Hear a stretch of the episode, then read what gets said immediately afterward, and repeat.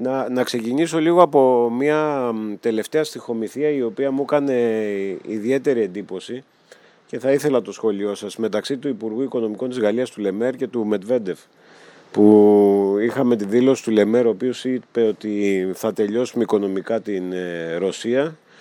Και ο Μετβέντεφ του είπε εν ολίγης πρόσεχε τι λες γιατί αυτού του είδους οι απειλές που μπορεί να οδηγήσουν σε οικονομικό πόλεμο πολλές φορές καταλήγουν και σε εμπόλεμη σύραξη. Θα ήθελα έτσι ένα σχόλιο με αφορμή αυτή της στοιχομηθεία για το τι μπορεί να δούμε κιόλας στο μέλλον. Έτσι. Κοιτάξτε, νομίζω ότι συνολικά η Ευρώπη αλλάζει σελίδα έτσι, και όχι με δική της ευθύνη. Η ευθύνη είναι προφανώς στη ρωσική πλευρά, η οποία ενώ πριν από 10 μέρες μας εξηγούσε ότι δεν έχει καμία πρόθεση έτσι, να διαβεί τα σύνορα, Παρ' όλα αυτά το έκανε με επιχειρησιακές δυνάμεις. Σήμερα ήταν εντυπωσιακό αυτό που είδαμε με τον δορυφόρο που έδειξε ξέρω, πόσα χιλιόμετρα κομβόι έτσι, στρατιωτικών οχημάτων να προελάβουν σε ξένο έδαφος, σε ξένη επικράτεια. Ε, οπότε αλλάζουμε σελίδα από την άποψη ότι βλέπει όλη η Ευρώπη ότι εδώ έχουμε μια κάποια αναβίωση του ψυχού που λέμε, μια, ε, έναν εξανατολάς κίνδυνο. Ε, και αυτός είναι πλέον ορατός, δεν είναι θεωρητικός, δεν είναι κάποιες εικασίες κάποιων ξέρω, ειδικών ή αναλυτών κτλ. Ε, είδατε για παράδειγμα την Κυριακή ότι ο Γερμανός Καγκελάριος εξήγηλε ότι θα επενδύσουμε 100 δις για την άμυνα της χώρας. Έτσι, οπότε αυτό για μένα είναι μια πάρα πολύ σημαντική εξέλιξη, δηλαδή η, η επιστροφή αν θέλετε όλης αυτής της μέρημνας για την ασφάλεια, την άμυνα κτλ. Τώρα, εγώ δεν θα σταθώ τόσο, ξέρετε, ε, σε ιδεολογικό επίπεδο. Προφανώς μπορεί να υπάρχουν αψημακίε μεταξύ των δύο πλευρών.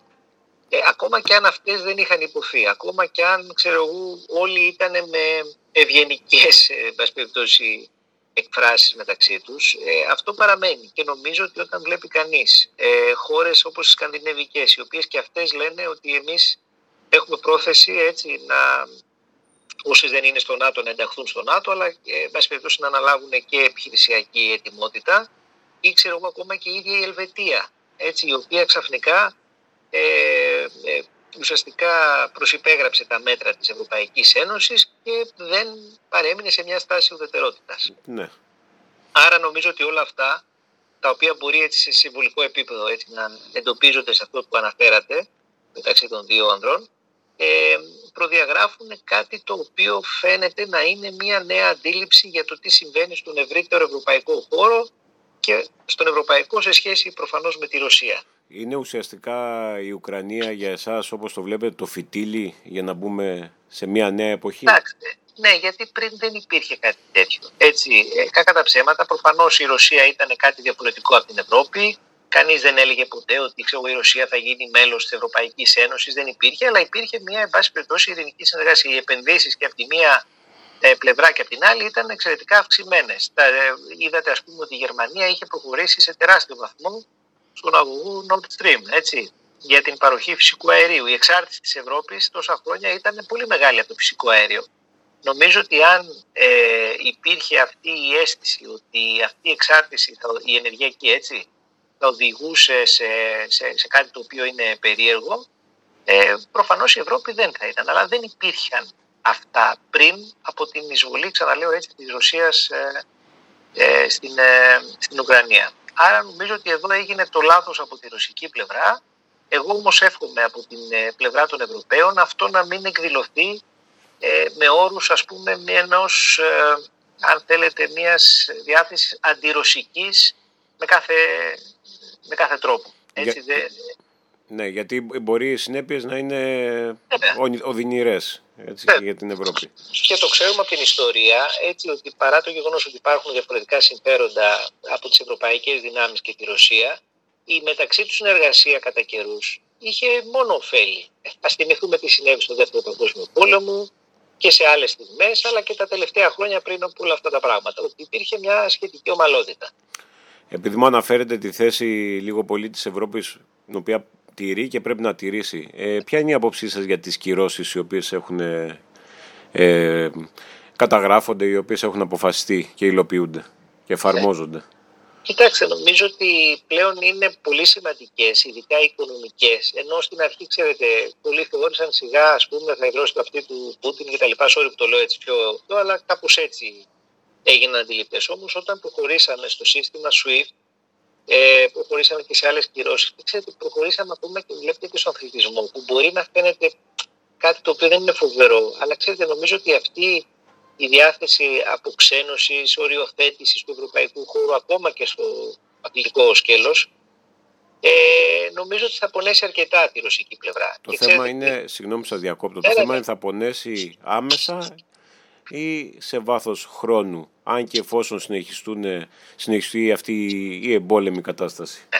Νομίζω ότι αυτό το βάθος χρόνου είναι που είναι σημαντικό ε, και αυτό είναι που τελικά ε, δεν έχει εκτιμήσει τελικά ιδιαίτερα η ρωσική πλευρά. Ε, από ποια άποψη; Από την άποψη ότι ε, εάν ε, γίνουν δυσμενέστεροι οι όροι για τη συμμετοχή ε, της ρωσικής πλευράς, δηλαδή και των απλών ανθρώπων, των επιχειρηματιών, έτσι, των επιστημών κτλ. στο ευρωπαϊκό γίγνεσθε, αυτό θα είναι μια τεράστια απώλεια για τη Ρωσία. Γιατί, Γιατί θα παραμείνει μια εσωστρεφής δύναμη. Έτσι, η δύναμη κάθε χώρας, όπως αντιλαμβάνεστε, είναι να μπορεί να συμμετέχει στον κόσμο, να επενδύει κτλ. Είδατε όλα αυτά τα τελευταία 20-30 χρόνια οι Ρώσοι είναι παντού. Επενδύουν, αγοράζουν, σπουδάζουν, κάνουν πολλά πράγματα. Ναι, Εάν βέβαια. για κάποιο λόγο περιχαρακωθεί, τι, τι, ποια είναι η σημασία μιας δύναμης σήμερα η οποία είναι περιχαρακωμένη. Έτσι και η Ρωσία έχει αυτό το πρόβλημα. Δηλαδή, από τη μία έχει μια φοβερή στρατιωτική ισχύ, κανείς δεν αμφιβάλλει γι' αυτό. Απ' την άλλη όμως, οικονομικά δεν είναι ένα μέγεθος φοβερά έτσι δυνατό. Ναι, ε; συμφωνώ, συμφωνώ απόλυτα. Έχει την οικονομία της, της Ιταλίας ή της Ισπανίας. Ναι, ναι δεν είναι ε, μια τεράστια δύναμη. Οπότε αυτό νομίζω ότι θα είναι το μεγαλύτερο αντικίνητρο ε, για το καθεστώς Πούτιν αυτή τη στιγμή. Αυτός πάλι πρέπει να διαχωρίσουμε τη στάση μας απέναντι στο καθεστώς Πούτιν και συνολικά προς το ρωσικό λαό. Πάντως ο Πούτιν δείχνει αποφασισμένος να προχωρήσει ό,τι έχει στο μυαλό του. Ωραία, μπορούμε να καταλάβουμε τι έχει στο μυαλό του. Γιατί και εγώ να σας πω την αλήθεια, επειδή προσπαθώ να καταλάβω. Δηλαδή, ωραία, θα φτάσει στο Κίεβο και πείτε ότι προφανώς λόγω δύναμης πυρός το καταλάβει. Τι θα καταφέρει, θα ελέγξει μια χώρα με 40 εκατομμύρια, με ποιο τρόπο, με στρατό, με αστυνομία; Δεν έχει καταλάβει κανείς. Εν τω μεταξύ και η ίδια, η, αν εξαιρέσουμε και την Κρυμαία, όλοι οι υπόλοιποι Ουκρανία δεν έχει ούτε τους φοβερούς πόρους. Εντάξει, έχει τα σιτηρά και αυτά, δεν έχει κάτι φοβερό άλλο. Έτσι, για να πει κανείς ότι πραγματικά έτσι, ε, εκμεταλλεύεται μια, ναι. μια πλούσια χώρα. Είναι ένα φιλέτο, μια πλούσια χώρα. Είναι ένα φιλέτο, ναι. Και εγώ νομίζω ότι αυτό μπορεί ενδεχομένως να απονομιμοποιήσει ε, το εγχείρημά του και στο, στο εσωτερικό της χώρας του. Δηλαδή, ωραία, τι πετύχαμε με αυτό; Έχουμε όλους απέναντί μας, μας κόστισε γιατί κοστίζουν αυτά όπως καταλαβαίνετε πάρα πολύ ε, και αυτή τη στιγμή είμαστε μπλοκαρισμένοι στις τραπεζικές συναλλαγές, ε, στις επενδύσεις μας το ένα στο άλλο και αυτά οπότε πρέπει γρήγορα να αποδείξει κάτι και στην εσωτερική ε, πολιτική σκηνή ο, ο Πούτιν. Αλλά βεβαίως είναι ένας εξαιρετικά ικανός, δεν υπάρχει αμφιβολία σε αυτό. Προφανώς. Σε καμία περίπτωση δεν είναι ο τρελός όπως το θέλουν να τον παρουσιάζουν ορισμένοι. Αλλά όχι. Ε, για να έχει παραμείνει 22 χρόνια του πόσα είναι την ναι. εξουσία προφανώς. Ε, τώρα το θέμα είναι αυτές οι απειλές που εξαπολύει η ρωσική πλευρά και ο Πούτιν και η συμβουλή του και η συναυτό ακόμη και προς τη Φιλανδία, προς τη Σουηδία είναι λεονταρισμοί ή υπάρχει περίπτωση να δούμε κάτι χειρότερο; Αυτό είναι το θέμα, το ερώτημα. Κοιτάξτε, αν ήμασταν στη θέση της Φιλανδίας ε, θα έπρεπε να είμαστε εξαιρετικά ανήσυχοι, να σας πω την αλήθεια. Έτσι, γιατί η Φιλανδία επί, τόσα, επί δεκαετίες έτσι, βιώνει αυτό το κόμπο. Ε, εάν και εφόσον η Ρωσία θα εισβάλλει, θα απειλήσει τον ε, αέριο χώρο ή οτιδήποτε κτλ. Καταλαβαίνετε ότι υπάρχει μια τεράστια υπεροπλία και σε αυτή την περίπτωση της Ρωσίας. Ε, οπότε νομίζω ότι πλέον ε, αν και δεν είναι ε, πιθανό, έτσι νομίζω ότι σε αυτά τα κράτη ε, για το επόμενο διάστημα θα τεθεί σοβαρό ζήτημα ασφαλείας έναντι της Ρωσίας και γι' αυτό πολύ γρήγορα θα γίνουν και μέλη του ΝΑΤΟ, θα εξοπλιστούμε ακόμη καλύτερο έτσι, αμυντικό εξοπλισμό κτλ. Και εμείς αυτό θα κάναμε, έτσι δεν είναι, αν ήμασταν στη θέση. Σαφώς. Ναι. Μία τελευταία ερώτηση θα ήθελα για να μην σας απασχολώ άλλο. Παρακαλώ, ναι, ναι. Θα ήθελα να μιλήσουμε λίγο για το ρόλο των Ηνωμένων Πολιτειών Αμερικής, γιατί πολλοί εν ολίγης το αναφέρω. Ε, λένε ότι όλα αυτά που καταγράφονται στις μέρες μας, αυτές τις μέρες δηλαδή, είναι η κατάληξη ή μέρος τέλος πάντων η υλοποίηση ενός σχεδίου των Ηνωμένων Πολιτειών Αμερικής, που από τη μια θέλουν την Ευρώπη σε δύσκολη θέση, από την άλλη θέλουν τη Ρωσία ε, απομονωμένη και αποκομμένη την Κίνα από το διάβλο επικοινωνίας πιθανότατα με τις Ευρώπης, τη, της Ευρώπης που θα ήταν η Ρωσία, που είναι η Ρωσία. Κοιτάξτε, ε, πρέπει να πιστώσουμε στους Αμερικανούς ότι κάνανε καλή διάγνωση της κατάστασης. Δηλαδή, ενώ επέμεναν, ε, να σας πω το πρώτο. Πρώτον, μας έλεγαν επί 5-10 χρόνια τώρα ότι πρέπει να ερευνήσετε για την ενεργειακή σας ασφάλεια. Ναι. Εμείς στην Ευρώπη, ειδικά ας πούμε οι Γερμανοί, έτσι, έλεγαν «ΟΚ, okay, είμαστε μια χαρά» κτλ. Πράγμα το οποίο αποδείχθηκε ότι είναι λίγο περίεργο, έτσι, γιατί πράγματι δεν έχουμε, ε, έχουμε πολύ μεγάλη εξάρτηση από το ρωσικό αέριο. Το δεύτερο, στη συγκεκριμένη τώρα περίπτωση, έλεγαν εδώ και καιρό ότι η Ρωσία προτίθεται να εισβάλλει. Έτσι, το οποίο οι υπηρεσίες ασφαλείας τελικά είχαν απόλυτο δίκιο. Εγώ νομίζω ότι πράγματι υπήρξε μία σπουδή, ξέρω εγώ, στο να ενταχθεί η Ουκρανία στο ΝΑΤΟ, έτσι όλη αυτή η πρόταση και τα λοιπά, και το οποίο να σας πω την αλήθεια δεν ξέρω κατά πόσο εξυπηρετούσε και τα ίδια τα συμφέροντα της χώρας αυτής, αλλά και του σχεδιασμού τον ίδιο του, ε, του ΝΑΤΟ. Έτσι το καταλαβαίνω αυτό για τις χώρες μέλη της Ευρωπαϊκής Ένωσης όπως είναι η Ρουμανία, η Πολωνία κτλ. Αλλά η Ουκρανία είχε και ορισμένα δικά της ζητήματα πρώτα να λύσει. Οπότε αυτό ήταν ενδεχομένω μια έτσι αρκετά προωθημένη τακτική, η οποία δεν ευνόησε. Από την άλλη, αυτό που δεν καταλαβαίνουν οι Αμερικανοί είναι ότι το πρόβλημα για μας είναι ότι είναι δίπλα στην πόρτα μας. Εμείς δεν έχουμε ούτε πυρηνικά, ούτε τίποτα από όλα αυτά τα πράγματα. Και βεβαίως είμαστε και μια ήπειρος η οποία επί 7 δεκαετίες τώρα επιδιώκουμε και έχουμε την ειρήνη. Έτσι δεν είναι; Ναι. Οπότε νομίζω ότι ε, έχουμε πολύ μεγαλύτερη δυσκολία απέναντι σε αυτά, ενώ η, η Αμερική έχει ένα αφιψηλού, αν θέλετε, επιχειρησιακό σχεδιασμό, ο οποίος λέει ότι θα κάνουμε αυτό, εκείνο κτλ. Γιατί μπορούμε. Ε, δηλαδή, όταν θα έρθει, ξέρετε, ο λογαριασμός των εξοπλισμών στα κοινοβούλια τα εθνικά, δεν θα τους αρέσει. Δεν κοιτάτε εμείς που είμαστε συνηθισμένοι σε αυτές τις δαπάνες. Όταν δηλαδή θα έρθει ξέρω εγώ, η κυβέρνηση στη Σουηδία ή στην Γερμανία και θα πει δεν θα δώσω αυτές τις δαπάνες στην υγεία δεξιά και αριστερά, αλλά θα τις δώσω για την άμυνα της χώρας, αυτό όπως καταλαβαίνετε θα προκαλέσει και ανησυχία και τα λοιπά και μια μεταβολή πολιτικής. Ε, αυτό δεν μπορούν να το καταλάβουν οι Αμερικανοί, αν και οι ίδιοι είναι υποτίθεται έτσι, πολύ υπέρ των ε, δαπανών άμυνας κτλ. Ε, ο κόσμος αλλάζει πρώτα απ' όλα για την Ευρώπη. Εγώ αυτό θέλω να, να επιμείνω, η οποία είχε μείνει ε, προσκολλημένη ότι ε, θα έχουμε για πάντα ευημερία, ασφάλεια, ειρήνη κτλ.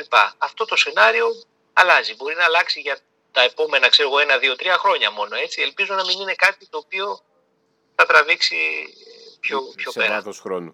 Άρα ε, εσείς για να κλείσουμε να σας αποδεσμεύσω, ναι. η, την επόμενη μέρα πώς τη βλέπετε για την Ευρώπη που μας αφορά ως Ήπειρο, έτσι, εφόσον είμαστε και εμείς μέρος της; Ε, η, νομίζω ότι η Ευρώπη πλέον οριστικά πηγαίνει σε μια κατεύθυνση ε, με μεγαλύτερη έμφαση στην ασφάλεια. Άρα θα δούμε και στο ΝΑΤΟ μια πολύ περισσότερο ενεργό συμμετοχή, εν πάση περιπτώσει. Ε, θα αναθεωρηθούν όλα αυτά τα δόγματα ασφαλείας και επίσης θα αναθεωρηθούν και όλα τα σενάρια ε, για την ανάπτυξη της οικονομίας. Έτσι. Γιατί εάν η, η μεταβλητή που λέγεται ενεργειακό κόστος αλλάξει, δηλαδή εάν δεν επανέλθουν οι τιμές στο φυσικό αέριο, πετρέλαιο κτλ. σε κανονικές τιμές, πράγμα το οποίο κάποια στιγμή θα συμβεί βεβαίως, αλλά μέχρι να συμβεί αυτό πρέπει να το δούμε πώς λειτουργεί. Ε, αυτό θα είναι μια μεταβλητή που σίγουρα θα, θα αλλάξει έτσι, ε, πάρα πολύ τα πράγματα. Ε, Βεβαίως όλα αυτά ε, έχουν μία, ε, μία μεταβλητή που λέγεται Πούτιν. Δηλαδή, εάν για κάποιο λόγο Πούτιν ε, ξαναμοιράσει την τράπουλα, έτσι για να σας το πω απλά, και ε, κάνει ευκρινές σε όλους ποια είναι η τακτική του στη νέα εποχή, δηλαδή θέλει απλώς να προσετεριστεί την Ουκρανία με κάποιο τρόπο ή μήπως διεκδικεί μια ευρύτερη, ένα ε, ε ξαναμοίρασμα της ε, γεωγραφίας όπως έγινε στη Γιάλτα και να πει ότι κοίτα εγώ αυτές τις χώρες τις πρώην Σοβιετικές θέλω να τις ελέγχω με κάποιο τρόπο. Αυτό θα δημιουργήσει διάφορα σενάρια και για τις χώρες πάνω, Φιλανδία, ε, Σουηδία κτλ. Και, και για Ρουμανία, Πολωνία, οι οποίες επίσης ανησυχούν πάρα πολύ. όλα. Μάλιστα. Ωραία. Να σας ευχαριστήσω πάρα πολύ για τη συνομιλία μας, κύριε Παπάζογλου.